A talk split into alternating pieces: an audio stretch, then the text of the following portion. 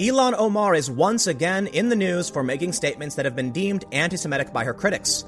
This may be the third or fourth time she's made a controversial statement.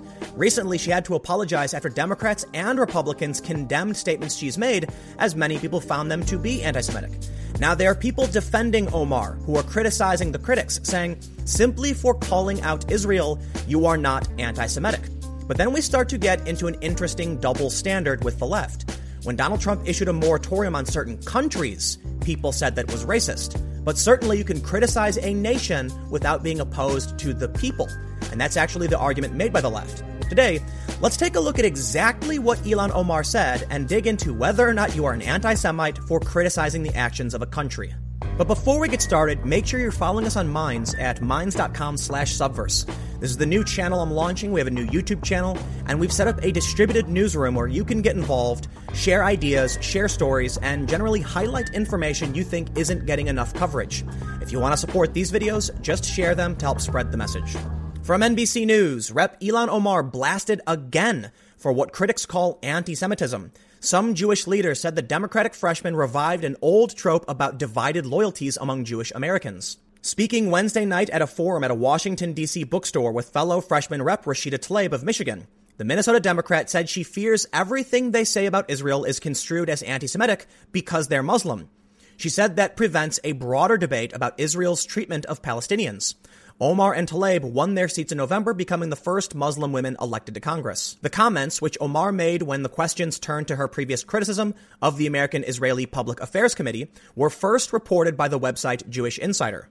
Some Jewish leaders said she then revived an old trope about divided loyalties among Jewish Americans when she said, I want to talk about the political influence in this country that says it is okay for people to push for allegiance to a foreign country. She added, I want to ask, why is it okay for me to talk about the influence of the National Rifle Association or fossil fuel industries or big pharma and not talk about a powerful lobbying group that is influencing policy? Steve Hunegs, executive director of the Jewish Community Relations Council of Minnesota and the Dakotas, said in a statement that he was appalled by her suggestion that Jewish Americans have divided loyalties between the U.S. and Israel. He said her comment continues the unacceptable pattern of the Congresswoman deploying anti Semitic rhetoric when speaking about Jewish Americans' involvement in our nation's democratic process. Omar's spokesman, Jeremy Slevin, said Friday that Omar reiterated at a Wednesday event the remorse she feels for her comments last month and the pain she knows they caused. As she said in her apology, we must distinguish between criticism of a particular faith and fair critiques of lobbying groups. He added that she has consistently spoken out about the undue influence of lobbying groups for foreign interests of all kinds. Hunig said he met with Omar last week and found her new comments particularly insulting because he had showed her a photo of the grave of his cousin who died in France fighting for the U.S. in World War II to illustrate the proud patriotism of Jewish Americans. Our community is exasperated by Rep. Omar's unfulfilled promises to listen and learn from Jewish constituents, while seemingly simultaneously finding another opportunity to make an anti Semitic remark and insult our community. There are a lot of really interesting points, and I think the first thing that needs to be brought up is that, yes, Omar is correct. You absolutely can criticize Israel and certain military or governmental actions or the actions of individuals and not be an anti Semite there are good points to be made as to why people are calling her out for her statements, and we'll get to those. I also want to point out the same is true for Donald Trump's moratorium on travel bans. People called it a Muslim ban, they called it racist. But targeting specific countries for their ties to terrorism or other criminal activities does not make you a racist. You are targeting the nations. So you can criticize Israel, you can criticize Saudi Arabia or wherever else and not be a racist. But there is some more important context before moving into the other side of that argument. On February 11th, we saw this story. Omar apologizes for controversial tweets on Israel lobby after backlash from Democratic leaders. Pelosi, House Democratic leaders denounce Omar for promoting anti Semitic tropes. And just last week, Rep. Ilhan Omar deletes the controversial tweets that drew charges of anti Semitism. It was not immediately clear exactly when or why the tweets were taken down, but users on Twitter began to take notice on Sunday. Democratic Rep. Ilhan Omar is deleting her anti Semitic tweets, but deleting tweets doesn't change that she still supports the anti Semitic BDS movement to boycott and delegitimize Israel, tweeted Ronna McDaniel, the chairwoman for the Republican National Committee. Referencing Omar's support for the boycott, divestment, and sanctions movement, which is critical of Israel's treatment of Palestinians. In response to the statements made by Ilhan Omar, AIPAC tweeted, the charge of dual loyalty not only raises the ominous specter of classic anti Semitism, but it is also deeply insulting to the millions upon millions of patriotic Americans, Jewish and non Jewish, who stand by our democratic ally, Israel. And a top foreign affairs Democrat rebuked Ilhan Omar just the other day. In a lengthy and blistering rebuke late Friday, Rep. Eliot Engel, the chairman of the House Foreign Affairs Committee, said Omar's remarks amounted to a vile anti Semitic slur and called on the Minnesota Democrat to apologize. I welcome debate in Congress based on the merits of policy, but it's unacceptable and deeply offensive to call into question the loyalty of fellow American citizens because of their political views, including support for the U.S. Israel relationship, said Engel, who is Jewish. Her comments were outrageous and deeply hurtful, and I ask that she retract them, apologize, and commit to making her case on policy issues without resorting to attacks that have no place in the Foreign Affairs Committee or the House of Representatives. It is also important to note that Rashida Tlaib was with Omar when she made these statements, and Tlaib herself has been accused of doing similar things. This story from January 8th. U.S. Jewish groups strike back at Rashida Tlaib. Tell us more about dual loyalty. Jewish groups denounce a tweet by the Palestinian American Democratic Congresswoman in which she bashed senators supporting anti BDS legislation. They forgot which country they represent.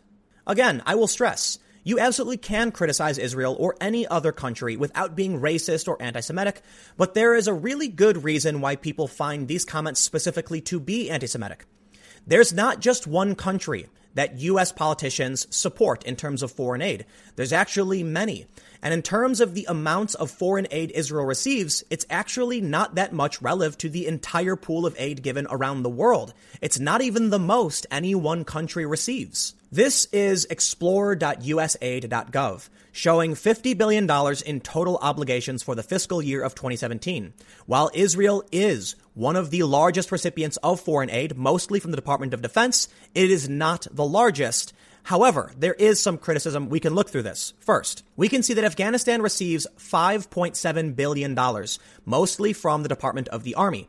Now, you can criticize that because it likely has more to do with the U.S. invasion of Afghanistan as opposed to actually funding governmental programs or allowing them to engage in their own defense. And we can see similar things with Iraq. They both receive more money than Israel. Now, again, that could be due to the U.S. military actions in those countries. But there are some other countries we can bring up. How about Egypt, for instance? Egypt receives about $1.5 billion in 2017, mostly from the U.S. Department of Defense. And we don't hear Ilhan Omar or Rashida Tlaib talking about what Egypt is doing. They're critical of Israel specifically. They don't talk about South Sudan receiving nearly a billion dollars, Ethiopia receiving over a billion dollars, Kenya receiving over a billion dollars, and all of these other countries who receive foreign aid in a similar fashion. The reason people are being critical of what they're saying specifically is that yes, there is an anti Semitic trope that Jews are more loyal to Israel than their home countries, and it frequently emerges among conspiracy theorists. But more importantly, while Israel does receive a lot of money more so than many other nations, why aren't they talking about all the other countries that receive substantial income? Why aren't they talking about this cluster of nations which combined make way more than Israel does in terms of foreign aid, or the fact that Israel only amounts to about 6% of the $50 billion in total obligations. It's an extremely complicated situation, don't get me wrong. But when you have people on the left claiming that Donald Trump is a racist for his moratorium because he barred certain countries from their citizens traveling to our country, you have to wonder why then they can claim they're not being racist when they specifically target Israel and ignore all of these other countries. And I also want to point out other issues. Activists in California at a protest I attended were chanting, Make California Mexico again. You have people marching through the streets waving Mexican flags. Where is the criticism for those people with dual loyalties? It seems like whenever we hear about issues with who the politicians actually represent, they point the finger to Israel you have to then wonder what they mean when they specifically single out Israel. Don't get me wrong. I recognize that there are things going on in Israel that are absolutely wrong. The settlements in the West Bank are entirely questionable, and the international community has repeatedly criticized Israel for this. This is why I can respect someone on the anti-war left or the left criticizing Israel in this fashion. But I have to wonder why it's always so asymmetrical. Where's the criticism for Central America or for Central Africa for the actions taken in those countries? This is such a good example of tribalism because when Trump criticizes certain nations and restricts their citizens from traveling to the US, Trump supporters are called racist. When Ilhan Omar criticizes Israel, she's called anti Semitic. Welcome to politics in 2019. Welcome to identity politics. But there is some criticism to go the other way. I want to make sure I cover this story as well. GOP's anti Muslim display likening Rep. Omar to a terrorist rocks West Virginia Capitol. Angry arguments broke out in the West Virginia State House on Friday after the state Republican Party allegedly set up an anti Muslim display in the rotunda linking the 9 11 terror attacks to a freshman congresswoman from Minnesota. One staff member was physically injured during the morning's confrontations, and another official resigned after being accused of making anti Muslim comments. The display featured a picture of the World Trade Center in New York City as a fireball exploded from one of the Twin Towers, set above a picture of Democratic Rep Ilhan Omar, who is Muslim. Never forget, you said. Read a caption on the first picture.